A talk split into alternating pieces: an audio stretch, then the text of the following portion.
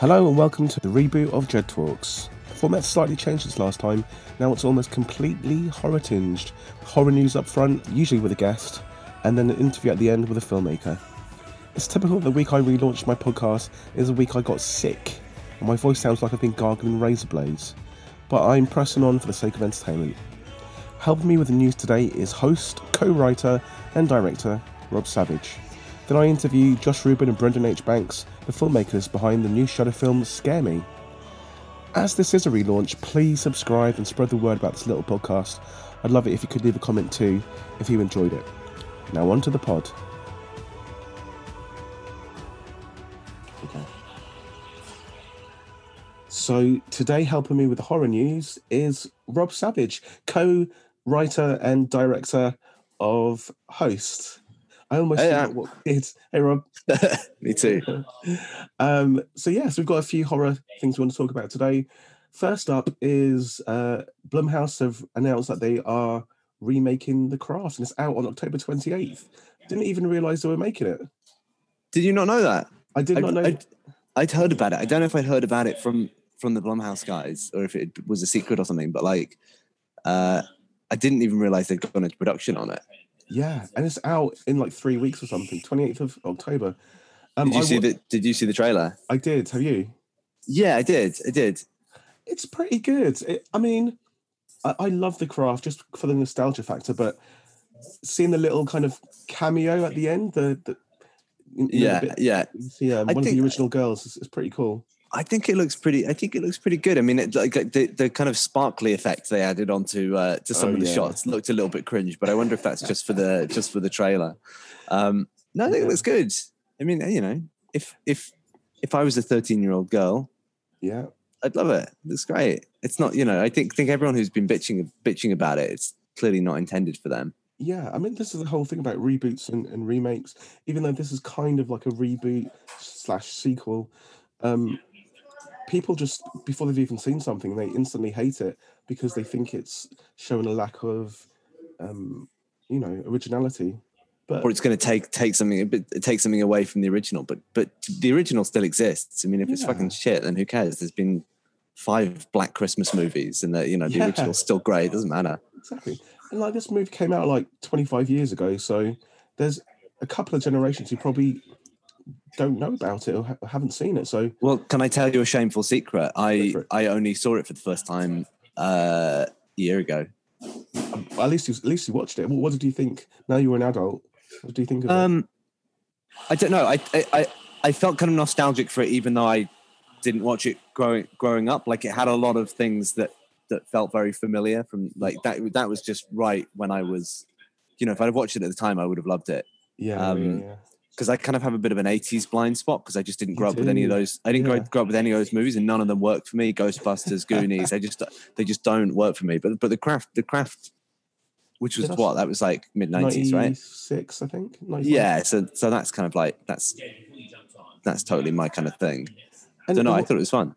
and what do you think about the fact that it's going straight to transactional VOD? And it's going to cost twenty dollars when it comes out. That's how much it costs.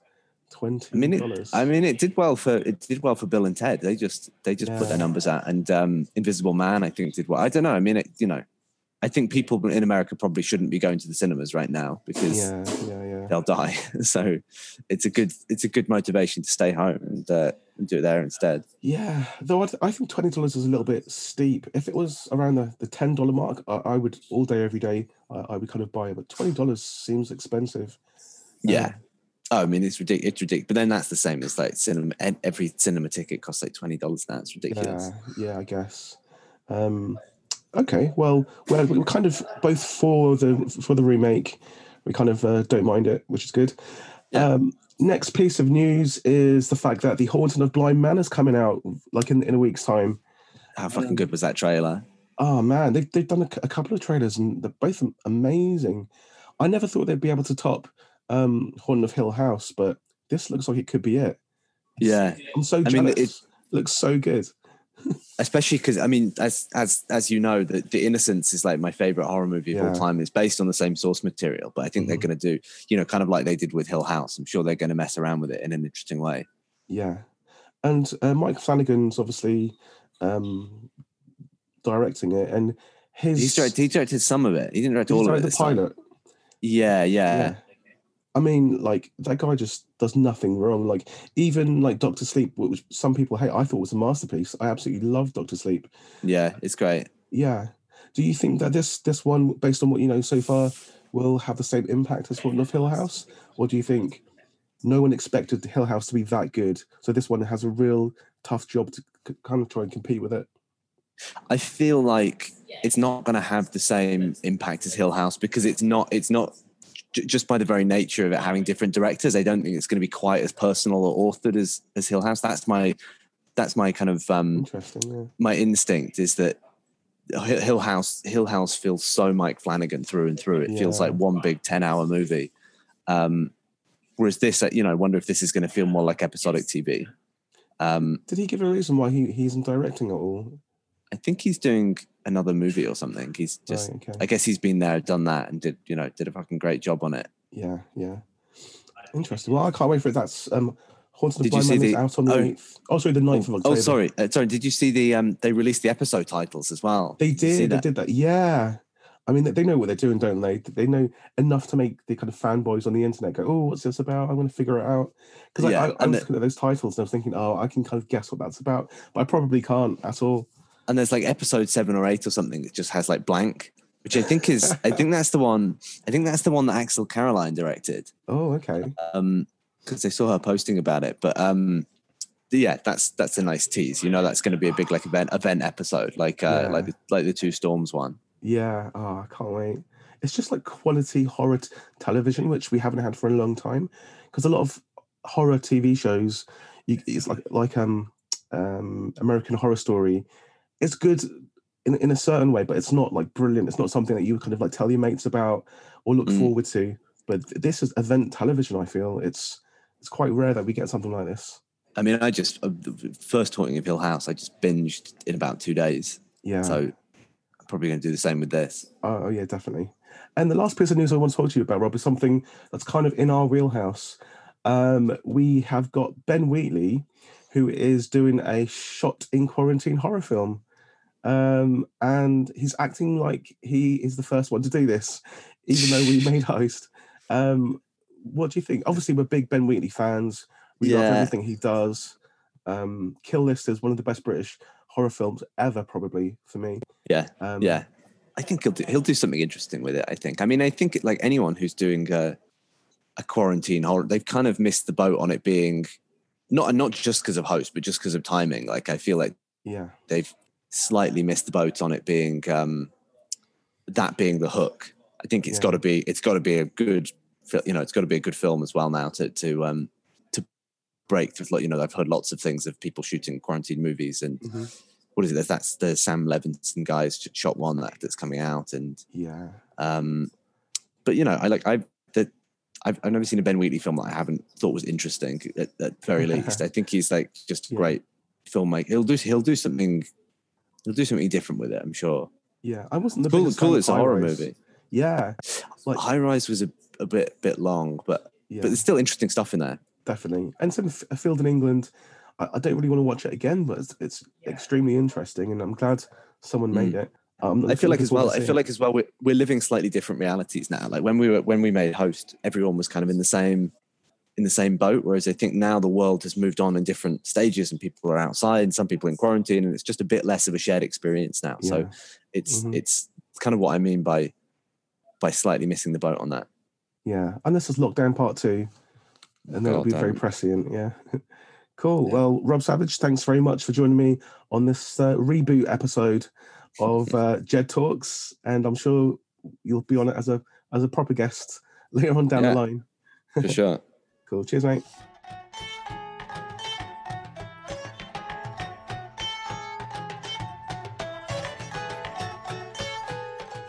Hello, everybody. My name's Jed Shepherd, as you just heard in the intro. Uh, today, I'm joined by the filmmakers of the great film I watched earlier on today and I absolutely loved.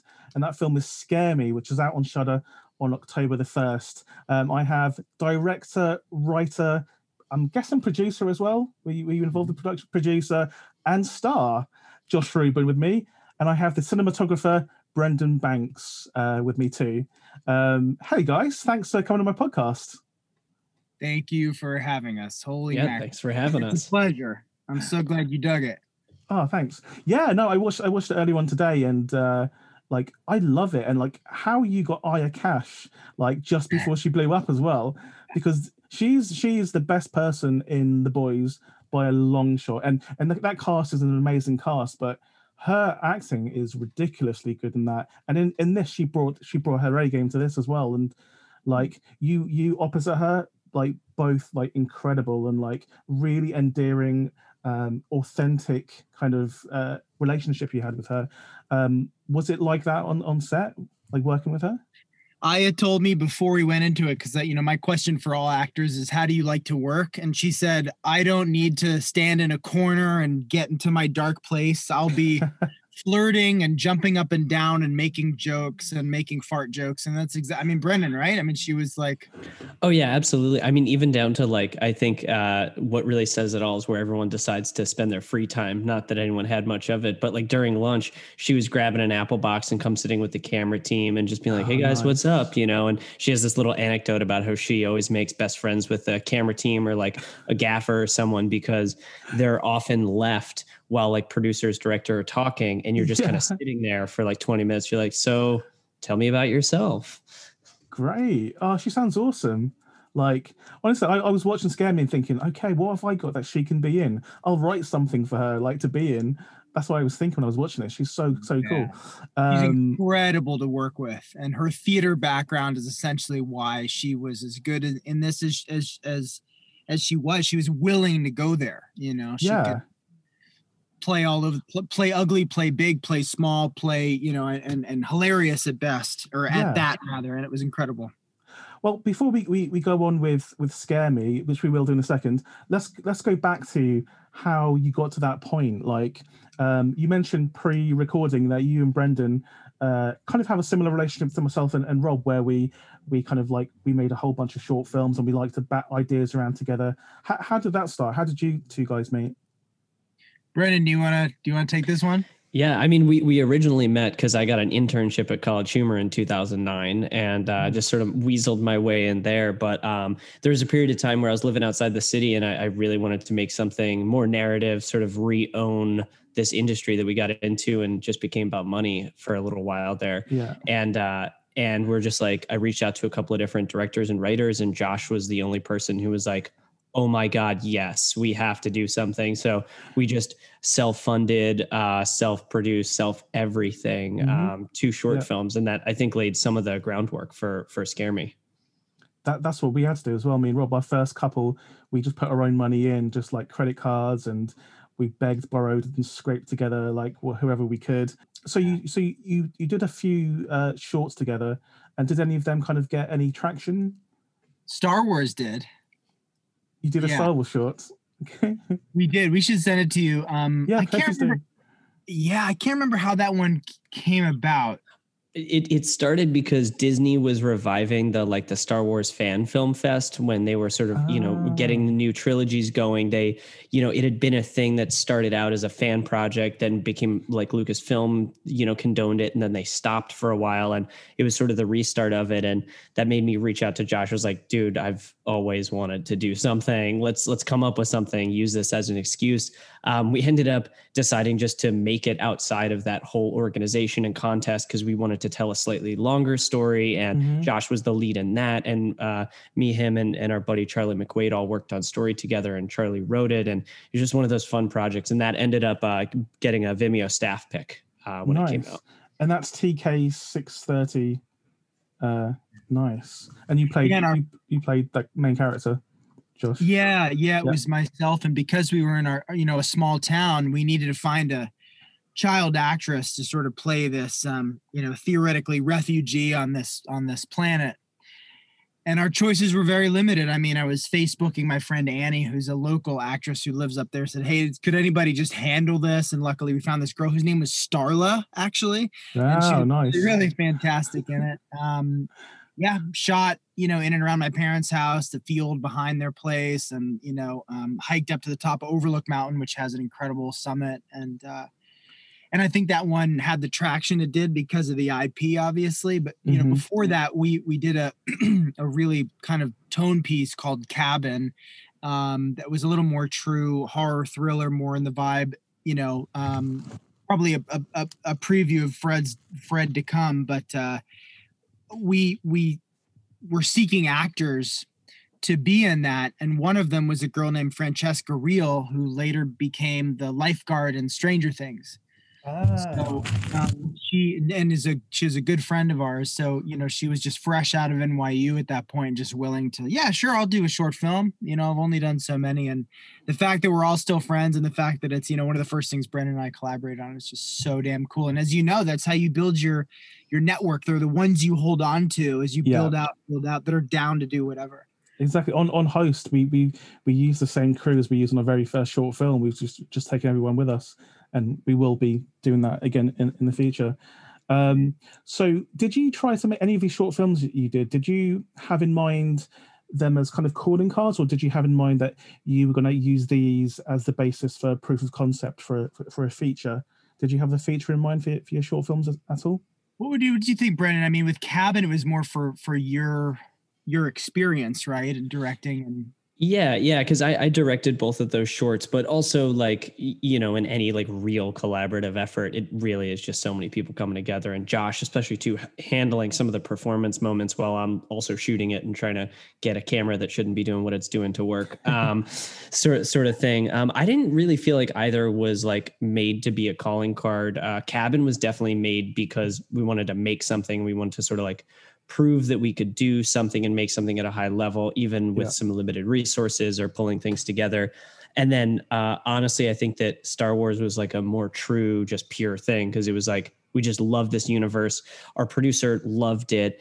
Our, you know, everyone who was involved was just very, very psyched to be doing something that kind of looked and felt like a Star Wars movie. So um, I think that was a, a little bit more pure. I would say too. Is just Yeah. let's just make a short, and people, my family would be like, "Why would you do that? And why did you spend all this money?" I was like, "I don't know, because it's great and it was so fun to do." So Yeah, I, that's the thing with shorts. Like a lot of people, when you say you make films and they say, "What have you done?" You go, "Oh, I've made these shorts." They switch off. They're like, people, the general public have no concept of shorts. Um, so it's it's it's yeah, and and also like people who who who give them money to um, who ho- hold the keys to all the money they almost like can't see where a short's going to go as well because it's it's too short but um yeah that's that's really cool and but then josh you were working for college humor for and in the uk that college humor isn't really kind of like known that well. So could you give like a rough idea of um like what you did for, for college humor? It's essentially um it's essentially saturday night live digital shorts or um uh funny or die. Are you familiar with yeah yeah Funny yeah.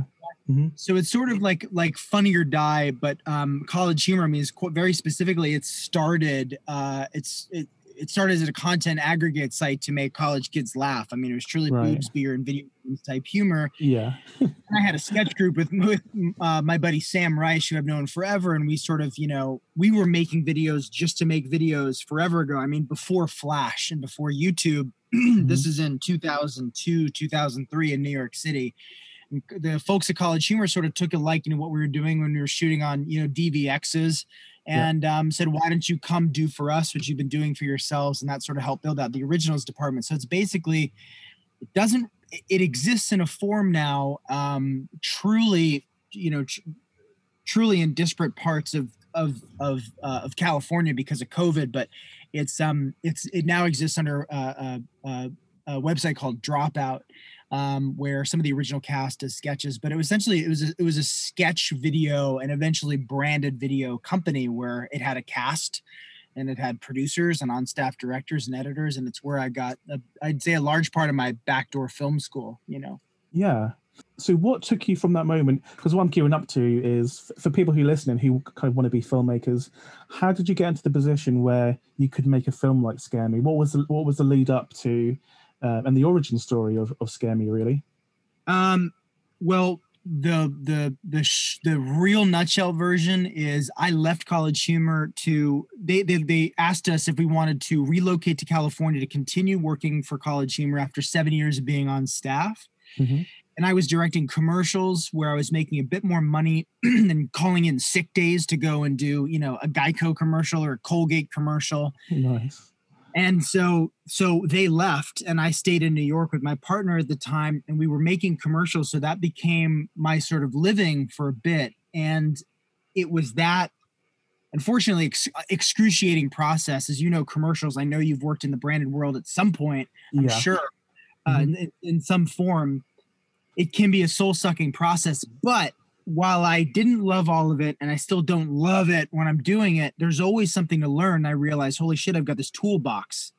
And um, uh, you can solve almost any problem. You can talk to almost anyone, dealing with clients, you know, camera angles, working fast, um, uh, you know, dealing with, with just a product shot. And so eventually, the same reason why I made my for, my first short film, Ollie, um, and why I've worked with with Brendan is is because no one's going to spoon feed you. And I sort of thought, okay, uh, I've got to just make the decision to make a film in a very Duplassian way. Jay and Mark Duplass are big Mhm. both Brandon and myself. We read their book like brothers. They said, just make it, stop waiting for meetings, stop waiting around. And I took a big chunk out of my 401k from my college humor gig um, and uh, basically got random investors who believed in me to put in a little bit more and a little bit more.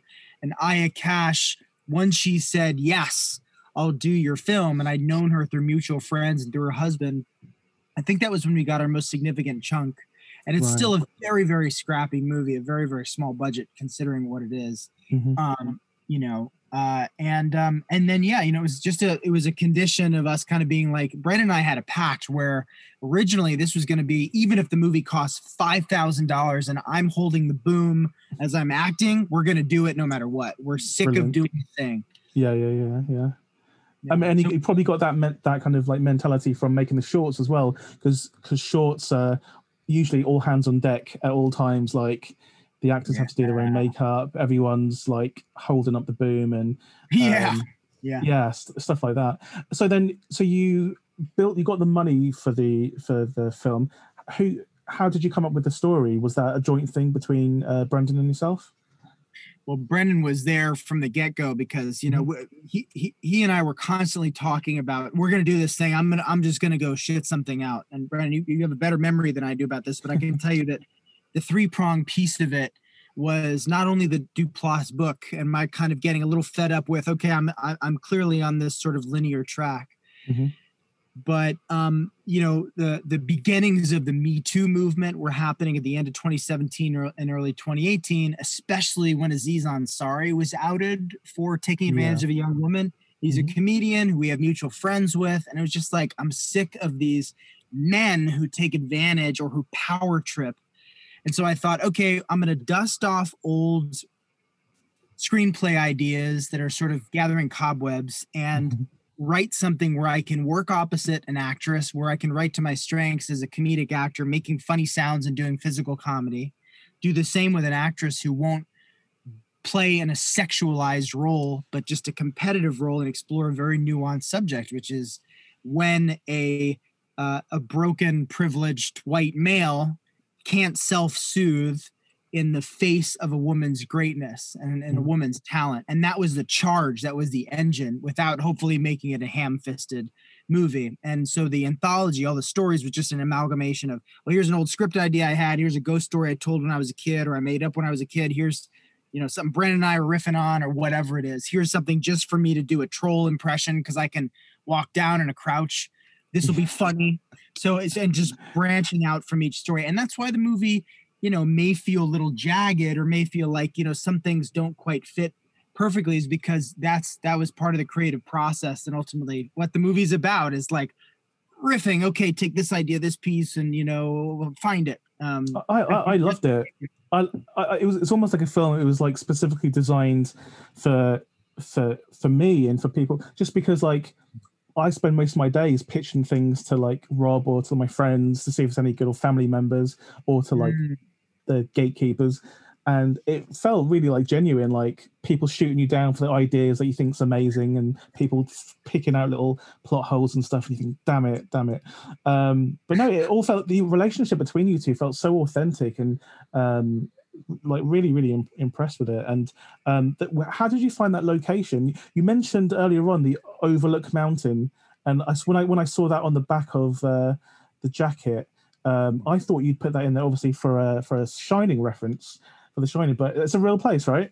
It's a real place. The the the the, the mountain that my parents live on is technically called Mead Mountain, but there's a hike that leads to an overlook, um, and that's the Overlook Mountain hike. So um, uh, it just sort of it just so happened to be too that at the top of that hike there was a hotel that burned down many many many many years ago Ah. another or a real overlook a hotel that's called overlook that burned down don't know what the story is um and uh and so yeah that you know we that was the area we shot in and it was one of the many references to you know to horror horror movies in, in the in the flick If you look closer too on that on that jacket, you'll notice that uh, our uh, costume designer Sean Derman, who also produced Cabin and the um, the Star Wars short film, Oh, nice. um, and he also did costumes on that. Uh, he dropped a lot of references in the one jacket. Uh, so you if, you, if you get a chance to pause, yeah, I, I think the tagline for the pizza place is "Tell him Jack sent you." oh, something like amazing. that. That's the so beer cool. bottles the the beer labels uh on the beers we're drinking uh the uh the establishing year is wes craven's birth year Oh wow, nice. cool That's Um, see, I'm a sucker for all that stuff, like like putting in references for like for people to kind of like go back and, and find those Easter eggs. And you're and you're you're quite um upfront with your with your references in in the actual film. Like some of the dialogue, you, you referenced Jaws being your favorite movie at one point. Is that is that the truth? That's 100% the truth. Can't get more vanilla than that. I love Jaws. I love Jaws great. too. Yeah, yeah, I love Jaws too. But no, I love it. it, it that's why I, f- I feel like it. It felt authentic. It's not you don't you don't feel like you're in the movie world. You feel like you're in real life, and your friends do like call you out on things and, and reference like real life movies and stuff. Really, really cool. So what I wanted to ask then is, once you had the kind of like story like locked down, um, and you had the money. h- How did you guys go about kind of like making it? Was there uh, was there a gap in time before you kind of made it, or did you make it as soon as you had the money? You like switched on. Okay, I'm going to clear my schedule and make it.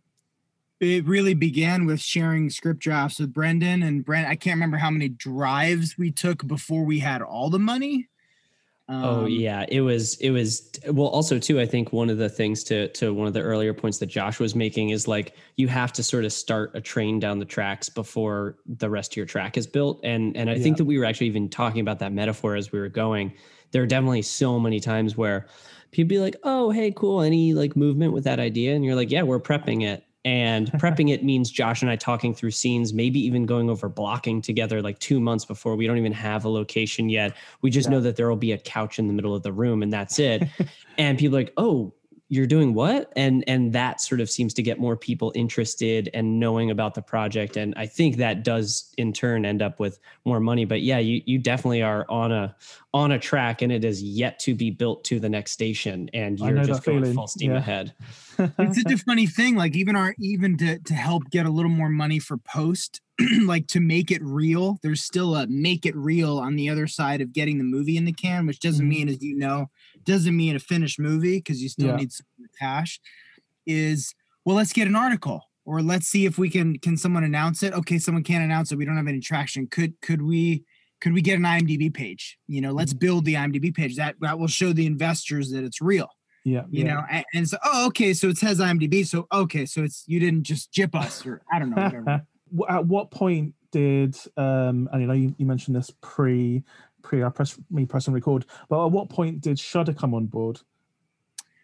shudder came on board uh god i can't remember at this point when we locked picked like locked post on the movie because Bre- brenda i mean we did not have really did not i mean zero post budget and Mhm. brendan came in essentially to be our our post our post soup our post coordinator that's why he's a producer on the film as well i mean many reasons why brendan's a producer on the film Yeah, but um but once once we did and once it was done or certainly once we had a rough cut we were sending it around to some folks my reps were sending it around to folks and um Creep Show was announced, and I was like, "Hey, I'd love to direct on Creep Show." And obviously, that's you know that's c- quite a club. You got Nicotero and yeah. you know all, all the biggest horror directors ever. So it, it was a Yeah. crapshoot. But I I said I'd love to direct on that show, and they said, "Well, they have all the directors for Creepshow for season one, but we'll send them Scare Me." And they just sent it to him on a whim, and Shudder wrote back Emily Gotto and said, "We love Emily. Love her. uh, incredible, incredible." Yeah. And- She and- loves you guys and as well. from that first conversation, man. I mean, you can just tell, like people Yeah. like Emily and Sam Zimmerman, they are like real deal. They're Yeah. real people. They don't Mhm. bullshit. They're sweet. Yeah, love them, and and and that's why I like I love Shudder so much. And I know this is almost like a like a Shudder loving because we've both got films on Shudder, but um, genuinely, like Host wouldn't be made if it wasn't for them. They were the only guys that wanted to give us money to make it while in lockdown. Lots of companies that were interested, but it's only really Shudder that kind of had the faith in us doing it. And like I will forever like be in their debt for letting us make something with like I don't you've probably heard me say it before, but like we only had two words of a pitch, which was Zoom Seance. That's what we pitched them, and they were like, "Cool, here's the money." And we said we're going to make it with. That's it. Yeah, we pitched them Zoom Seance. We said we're going to make it with our friends, um, and you'll get it in like two and a half months. And I, I I know this is a loaded question. I Yeah. don't know how you did the stunts. I don't know how people. Oh my god, they're so well. well done, and the, the way they blended in with the call. Oh, pr- oh man, Yeah. it really like brought back some like paranormal activity. Like I was just edge of my seat. I was just I couldn't let go. I mean, whole time. Thanks, suspended guys. in midair, and for these Yeah. actors to do it themselves. And I, I think you had one or two stunt people safely go over and help. But yeah, we did. Well, we like we we use all of our friends, and all of our friends include stunt guys and VFX guys who have made short films with us for zero money before. So it was good we got to pay them a little bit. No, not probably not what Yeah. they did, what they're worth, but we got to pay them a little bit this time. Um, but yeah, it's just a lot. And, and going into it, uh, we will get back to scare me, I promise. But going into it, um, I um like I had a kind of like a uh, an idea of just stuff I wanted us to do because me and Rob had made a bunch of horror of uh, horror shorts, but there were still some stunts I wanted to do. I wanted levitation and I wanted fire, um, my, my two favorite things. So I was like, okay, we've just got to find a way to put this in, and then there was we had to break it to like the VFX guy and to, to our stunt team. This is what you're going to have to do because Jed Jed says. Um, so yeah, we the levitation was because I wanted it, and the we had to find someone. Um, Teddy, he was he was the only one that wasn't a friend to start with because just because we wanted someone to be set on fire for real, and he he was um, he was certified to set himself on fire like a full full body burn. So it's not CGI. That's him really being set on fire. It, it, you can feel that too. There's something about the image, qu- like uh, flames are just so hard to do in post, no matter what. But but even more than that, there's like the interplay of light and the way it works in the scene, the way it affects the optics. Like it Ah. really felt that way. And oh man, those two things specifically are the ones that made me like, Yeah, like totally stop breathing for a second. and it's funny because um because Emma, who who was on screen at the time, Emma didn't know that was going to happen because we we hid it, we redacted the script, so she's watching it for real for the first time, and she had no idea that we could even do levitation and fire stuff. So she was like, her real reaction is that she's banging the, the laptop because she thought something's gone wrong. Um, yeah, it's crazy, and that's how like we essentially torture those girls a little bit by redacting the script and playing it in live, basically these these uh stunts. Oh, how did you transition? Uh, you know, if they're shooting on their Zoom camera, when they stood up, are they operating with their Yeah. laptop? yeah, every shot you see in the film is them shooting themselves. Like, um, yeah, Once they're standing, you know, because you have this, you have this mobility, right? yeah, so you can you can for lack of a better word you know you can fuck up a shot if you if you maybe tilt down and pinch more than may perhaps you you or rob intended how Yeah. did you sort of is that just go back and do it again you know Yeah. take- so, so even though this is like the Zoom movie, none of it was actually shot on Zoom. We just used Zoom as a as the reference. Right. Um, we we actually taped iPhones to the back of their laptops uh, with a camera poking out the same level. Um, so we had we we had singles on them, and anytime we wanted to cut away, we would just do a we would just do a single on someone to hide that hide the, the edges.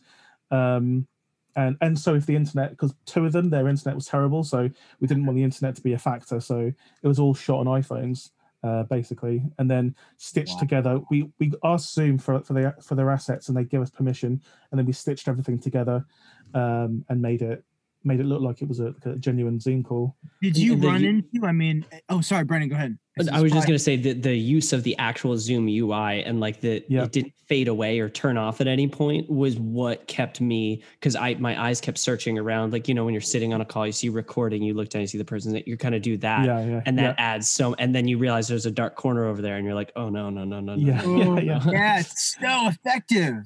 Exactly. Yeah, that's what we we kind of we use every trick in the book to make you think there's going to be something like in the corner, and then it's somewhere else. Or um, yeah, there's that. It's it's like a game of chess then that we we've carefully like devised these like tactics just so by the end you don't know what's coming and it's it's a real it's like you're falling through space almost because you don't know what's going to come but we've actually foreshadowed everything like at the start.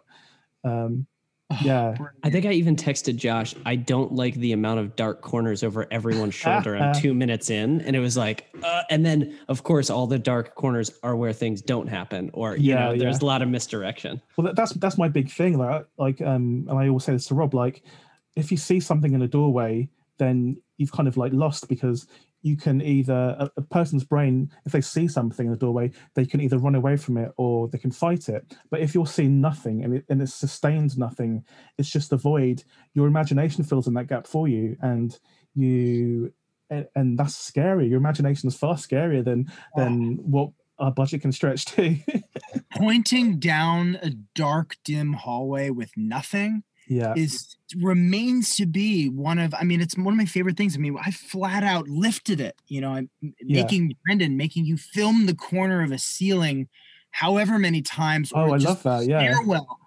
I, well, that's because I fucking love Insidious. I mean, the- Yeah, the yeah. first time I saw that, where you look at what the corner of a ceiling, and- then I think we put it in cabin. There's nothing like you just you know something's there that he can see or she can see, or maybe they can't see it, but they just and then you're hitting just a shadowed corner, and it's so effective, and it truly is an exercise in, in minimalism. Exactly, and it's up to the director to see how how long they can hold a shot without them thinking, "Oh, the audience won't like this." But I'm a big fan of just holding it for for too long, just because it's even scarier. Um, Ah, and then then do something else. Yeah, that that's the trick with host. But wait till you wait till you see the next one. The next one's going to blow your mind. Like we have we have pulled some. Well, it hasn't been shot yet. Shots shoots in a few, few weeks, but we're pulling every trick out for for the next one. Like Are you now? I, I okay. So I know about the prison. I know about the women's prison you've mentioned. Is that Yeah. technically the next one? No, that's with Studio Canal. Um, I've got we're doing three films for Blumhouse next. Yeah. Um, so yeah, so the, this is going to be the first Blumhouse movie, and then we've got two more, and then we'll be straight on the Sam Raimi one, I think. And are Um, they um are are are the Blumhouse folks sending you a producer from Blumhouse to to the UK, or you are for, they're gonna cut the check and say go? Our, our, our whole thing is leave us alone, and we'll we'll we'll, we'll bring you like we'll bring you a banger. Yeah, we'll bring you like a hit. Fingers crossed. Um, but we've we've had these ideas that we're putting into these three films are ideas that we've had for a little while that we just we we know are like solid gold. We just need needed someone to like give us the money to make it. So um yeah. It's, Unbelievable! Oh god, I'm Congratulations. so excited. oh sure thank you. It's it's crazy. As a producer, how do you keep your? Because I imagine you fancy yourself more of a creative producer than say a line producer. Although I'm sure you've done it all. What what what? It sounds like you you're more of a creative. Yeah i see Or myself creative. like because i because i'm i write all of these as well like uh, like I, i'm writing all of these so i see myself as first of all like the ideas guy Yeah. um and it always it always always starts with rob saying okay this company's interested um do you have any ideas and then i'll go through my list of ideas and go okay i've got this one let's build on it um what is it direct as well. about your and Rob's relationship that you think makes it work? I can tell you, it's. I think it's because Rob is very art house. He is. He's thinking of the A twenty four movie in his brain, where I'm thinking of the Sam Raimi audience Saturday night pleaser movie where the audience can just like jump out of the seat and go, "Fuck yeah, this is amazing." So it's the two it's the two kind of sides of it where he's making art and I'm making horror film for the people really and like if you manage to get that balance right then you've got an an art film for for everyone um But if you pare that down even further, I mean, you guys clearly trust each other. So you Yeah. have trust, you've got good communication, you know. Yeah. um, we're also just massive massive massive horror geeks like and Yeah. like so our references are just very so i can i can reel off like a, a 1960s horror movie that and rob will know and i'll say why don't we use the scene out of this 1974 like crappy italian movie and uh do twist it in this way and, and he'll know what i'm talking about. Um so it's kind of like a shorthand. Yeah. Um It was cool with Brendan because you you weren't much Brendan of a horror fan, right? I mean, not a horror fan, but I, I yeah, I had the the pants scared off me uh, when I was a kid. Brother Really? sleepover. Ended up watching some extra features on a DVD. I just like I couldn't do it. I I had I had an experience. Uh, this definitely dates me being slightly on the younger side, but um, the the ring. We watched all the extra death scenes from the original one, and all my older brother's friends were supposed to stay over, and then they didn't and they Oh. left and they left me by myself and i rolled over on the remote and woke up to uh, a snowy screen oh no. threw i was in in the attic on the phone ring as well. Oh i just took Seven i took the remote and i threw it. It like went into the wall. My dad made me spackle the wall the next day sort of deal uh, it was so it but anyway so we went to go make cabin and i was like if i'm even going to have any shot at this i must start yesterday on it. So i started going deep on horror very quickly. And then ever Mhm. since um now me and my fiance look forward to fall like tonight i don't know what we're watching but we're definitely watching something horror Oh, at least one That's maybe good. two so And th- that brings me to a question that you're probably going to be asked a thousand billion times, but I just want to hear it. What scares you? Like what what deep down scares you more than anything else? Brendan. Oh man This that's question, really- besides this question, That's a good. That's a good question. Uh, being found out for being a fake? No. Uh, ooh, I don't. I don't know. I think I think alone and helpless is like a combo that's really like just being. Whenever I see someone like tied up in a way that they're not getting out of, that is like Mhm. purely terrifying for Yeah, me. I, I go I go heavy. I go more heavy than like fun scare. I you know, um either the original was, you know, you're you're in the middle of the ocean, no boat, no nothing, middle Mm. of dark, you know, dark water, period. And dark corners of the water. I saw you posted about Crawl the other day, which is fantastic. I love Crawl, Better of the yeah. movie. Um there's also something about the the Sam Raimi produced stuff or and like Don't Breathe that like the quality of the movie just looks Yeah. like you just popcorn M&M peanut M&Ms for your brain. yeah. But anyway, um uh I think I think yeah, I think it's like not being able to get away from some uh, you know, from some unfathomable threat whether it's like you know um thinking you're going to die at the hands of someone else or you know Yeah. I mean, that- that's where that's where i like i really really go Yeah. or something else but what about you for someone who makes it it, it takes quite a lot to i think it's more my fear is like it will hurt something will hurt people that like my family or my friends i'm not re- i don't it's not that i don't care that i i just i'm not scared of anything like if for instance i was in a cabin in the woods and there was something outside trying to get in i would feel like i've got a, a good 50 50 shot at killing it if it comes in i'll be like okay well i'll have to fight but i'll, I'll be all right but if it's something if it's if it's something to do with like friends or family and something's after them. I think that's my fear that I won't be there to protect them. Maybe. Yeah, it's weird. This is a good, a good therapy session, guys. Like talking about our. yeah, you're all about community. you got two big two big fans here um I- and I, know this is this might be t- this is definitely tangential to that but you That's just all talked about essentially six projects with more to come how do you juggle the logistics of demand from ghost house blumhouse you know studio canal three ideas an agent pr like how, how are you guys doing that so, so it sounds like the priority is i guess studio canal now and then Blum? Uh, no, it's the, it's the it's the Blum. It's the three Blum. Blum movies, yeah, and then probably Raimi. Um, So everybody kind of is waiting in the, you know, Yeah. but these but these these Blumhouse movies they're they're going to be out quick, so they're kind of out of the way quite quick. Um, just because we have the infrastructure now to like make it really quick, and the same people are going to be involved, and it's a real host was a real good test. Even though it's more than a test, it's it's already like in the top 30 horror films of all time for total film. There's the British magazine. I'm like, what? It's been out like five Whoa. minutes. Um, but yeah, it's got um, yeah. How do I juggle it? I I just I'm kind of used to. It. I've always done like a million things, and I'd rather be busy than not. And I don't sleep very much as well because I feel like I'm missing out on stuff, or like there, there might be horror films I haven't seen, so I've I've got to stay up as long as possible to watch it. um, but yeah, like the it is it is a lot, and it looks like a lot.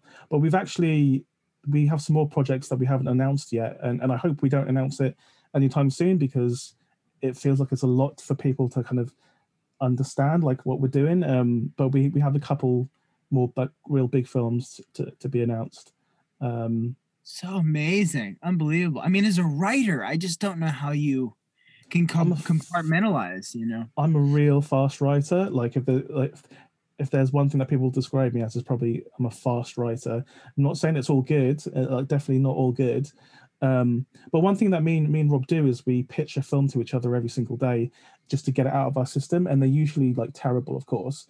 There's like a, a woman who is locked in in a in in a lift. Something's come to get her. Blah blah blah, and like we'll just do that every single day until we come up with something good. But it just gets all the shit out of your head, all, all the the crap movies that are in your head, um, and then we'll come across something that where we both go, "Wow, that's really cool, really high concept," and then we'll try and pitch it around and and kind of make it. And at, at the moment, like we, we're in the real cool position where like most things that we come up with probably find a home if, if it's good enough, just because host has been a real like ticket. Um, though it was really, I don't know if you've, seen Salt, which was the short film we did Oh, this. Oh yeah, yeah. so good. Oh, cheers, man. Yeah, Salt was the key for everything. That's that's what got this the Hollywood studios like onto us really. And that was a credit card short, like, hey, let's go do this, but like, you know, spend a, double the money we ever did, or was it the same? But like, did, like, let's Um, go all out. Well, we got the money for that from Fox actually. The first time we've ever been given money from some it wasn't that much, but they gave us Yeah, they wanted to yeah, they wanted us to do something for the advert break for American Horror Story, like one Halloween, a couple of Halloweens ago. So it's gonna be yeah, just just in front of a lot It's of like what Hulu artists. does with Huluween, and like they they curate. Yeah. Exactly, uh, but they they ended up not showing it for some reason, we, and we don't know why. So we just stuck into a bunch of festivals, and then that's how Sam Raimi found us from from that short. Um, it's such a drag me to hell type. yeah, I mean, it's Totally. really fun. yeah, and I love Drag Me to Hell. By the way, it's like it's such an underrated movie.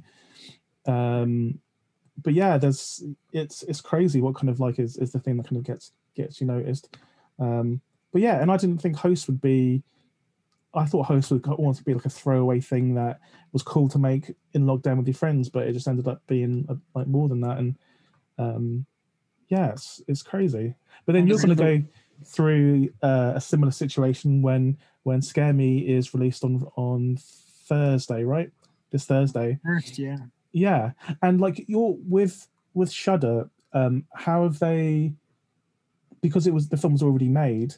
Ha- have they had any kind of um, influence on how it would be kind of like marketed at all, or um, Yeah, that's been a that's been a fun conversation because by a total coincidence, the producers who who made my second feature, um, which was a studio film that came out of left field with a whole different team, Mhm. um, where I was essentially a hired gun. I didn't write it. I was just sort of like, sure, I'll go in and pitch on this thing, but I'm going to pitch my yeah, my version yeah. of it and if i don't like it i you know it'd be great um the producers behind that uh they they they own a company called fireship and they do um they do marketing for for their for their films and they actually self-distributed thunder road which is jim Cummings. Oh, cummings great! Yeah, yeah. He also produced his werewolf film and you know his Yeah. werewolf film is going to come out before our wolf of snow hollow so anyway, their their their sensibility is very cool, nuanced, irreverent. They're sharp and smart,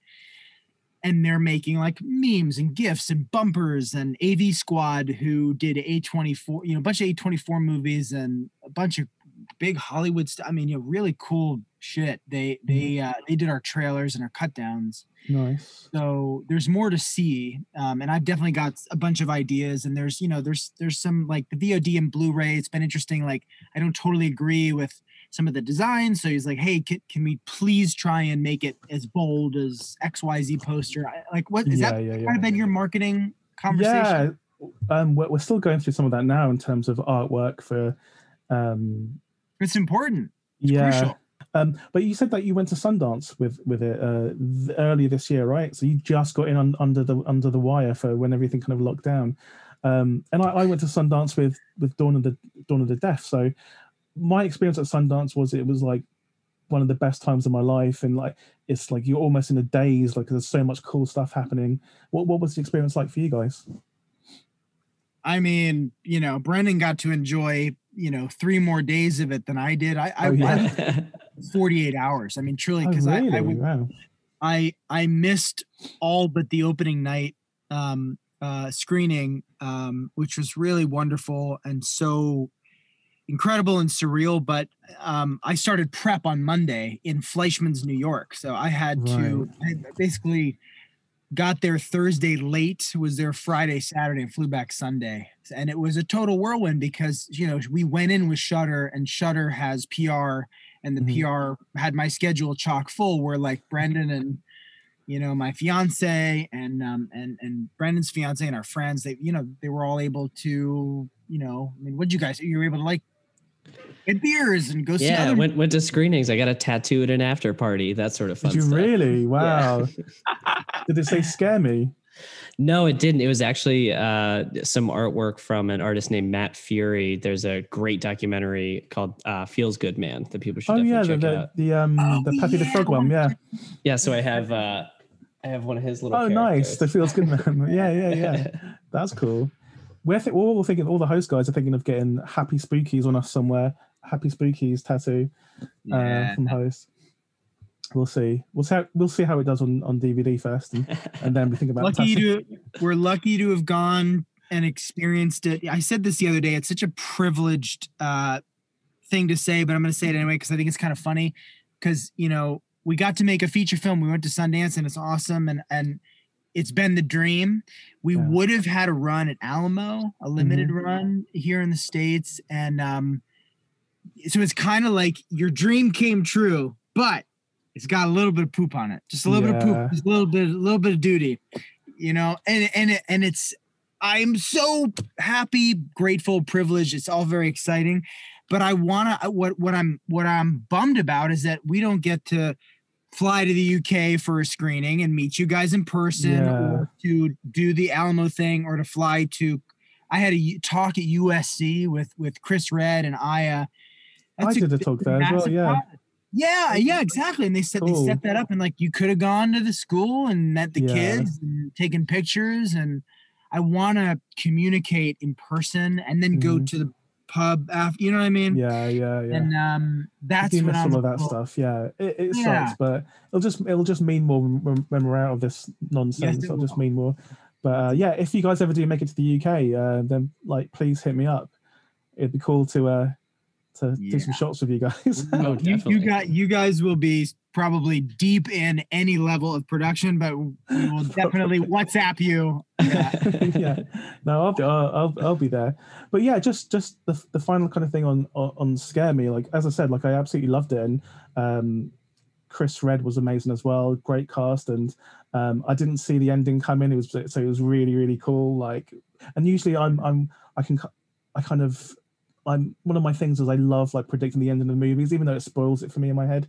But I, I didn't see that one coming. It was it was great. I know you were kind of like hinting at it all the way through. You would drop in kind of breadcrumbs and um but no I, I loved it and like your performance was insanely good especially as you had to do so much like um and yeah so my, my final question is did the fact that you were you, you were in it like um play on your mind when you were kind of creating it um because you're obviously writing for yourself and um directing yourself do you play to your strengths when you're when you're creating it, or did you purposely write something that was going to challenge you challenge, challenge you a little bit? Oh no, I I wrote it to just play to my strengths completely because because it, to shoot a movie in 14 days where you have your lead actress for 9 and Chris Redd for 2 and change you kind of have to rely on technique. And Brendan this is this is what's so valuable about our relationship. I mean Brendan's code for that wasn't great you'll probably want to do that take again is you want another one?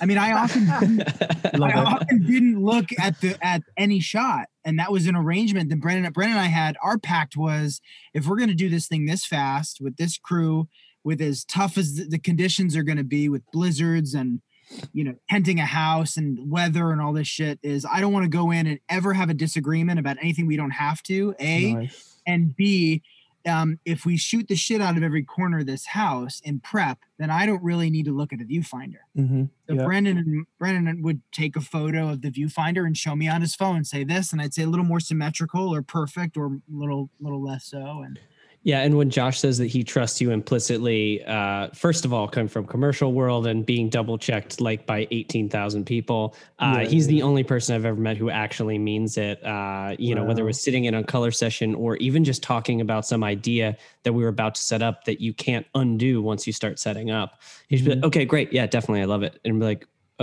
oh, okay. And that sort of pressure, I think, is also really helpful too, because then it's like we're gonna get it perfect. It's not gonna be here's one of 18 frames we're gonna show Josh, and by the last one, you're like, whatever, take it. You know, you're always trying to get the first one just right and then move on.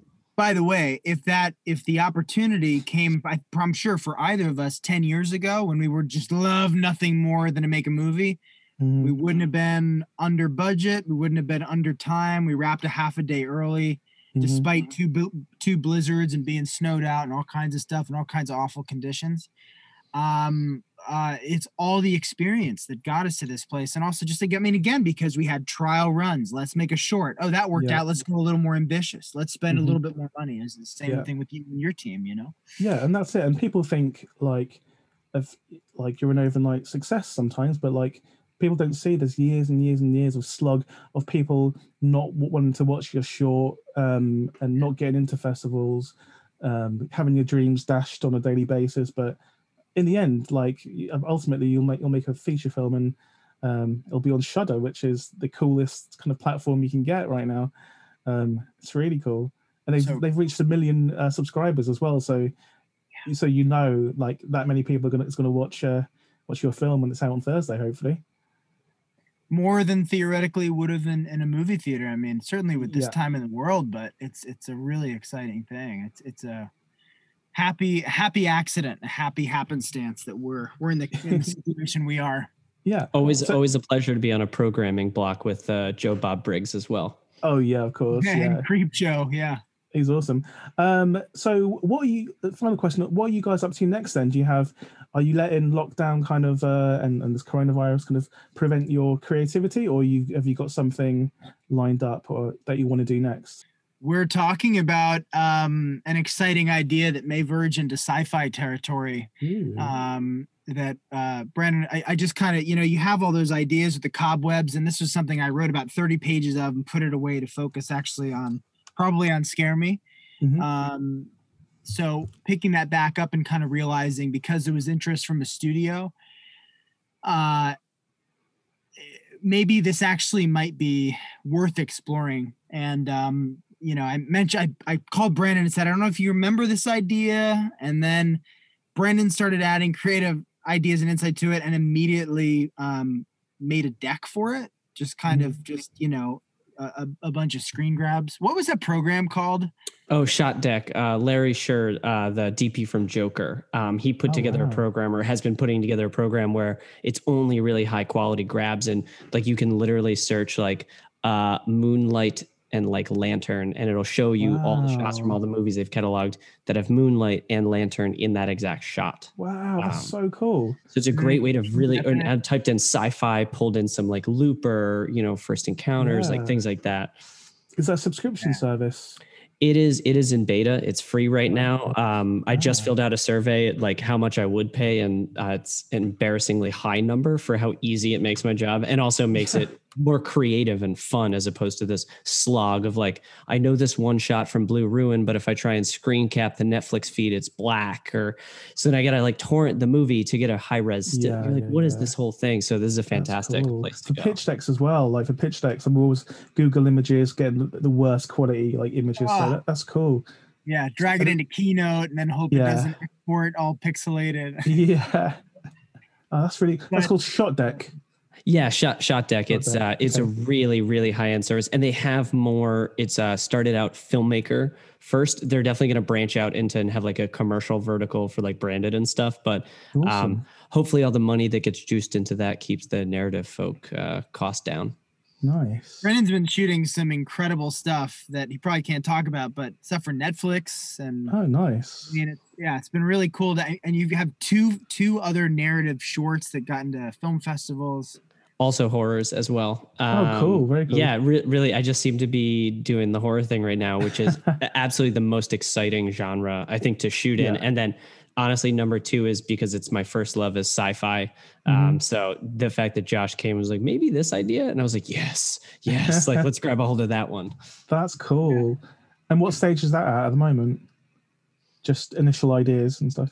Um, the well, the the the sci-fi concept needs to be needs to be written and picked up again. I'll say, I, I'm curious to get your take on this, Jed, because Mhm.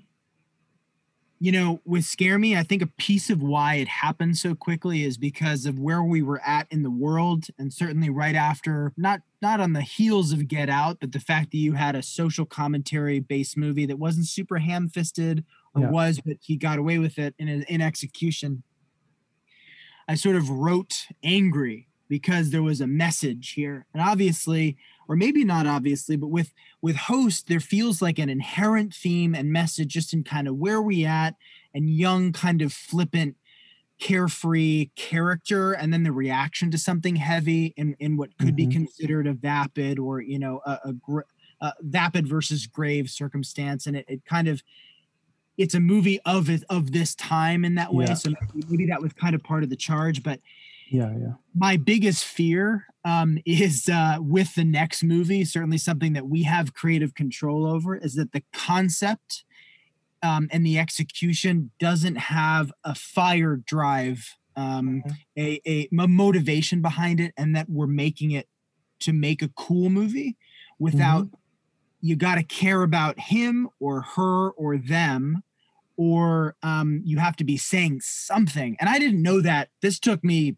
basically until five years ago to really even realize Yeah, yeah, yeah. um, yeah. but but i'm curious so anyway that's that's kind of my personal test i think and and something that you know brendan is good at challenging too on, on many levels but certainly with messages like okay but you know we can we do this great sequence but what could we find in this theory in this idea in the movie pitch you do with rob for example yeah, but what it's really about is you know yeah, yeah. um how I approach it. Yeah. So my thing's always to combine something from classic horror, say a séance, with with something that's in the zeitgeist right right now, and that's being locked down with your friends on on Zoom. Mm. So something very current, mixing it with something very classic. Uh, yeah, thanks very much for coming on, and uh, you guys can see Scare Me on Shudder today. This comes out the day it's out on Shudder, so please watch it and spread the word. And uh, Josh is on Twitter at Josh Rubin on Twitter, right? Just Mhm. and you can find him and tell him what you think there. Only positive things, please. Um, Brendan, are you on Twitter? I am. It's just Brendan H Banks. Brendan, perfect. Uh, so that's Scare Me on Shudder today, October first. Well, that's episode one down. Thanks very much to Josh Rubin and Brendan H. Banks for being awesome guests. Uh, don't forget you can see Scare Me from today, October the 1st, only on Shudder. Also, thanks to Rob Savage, director and co writer of Host, for helping me with the news. Please subscribe, rate, and review Jed Talks. And if you can't wait until next week, you can find me on Twitter and Instagram at Jed Shepherd, J E D S H E P H E R D. Until then, thanks for coming to my Jed Talk.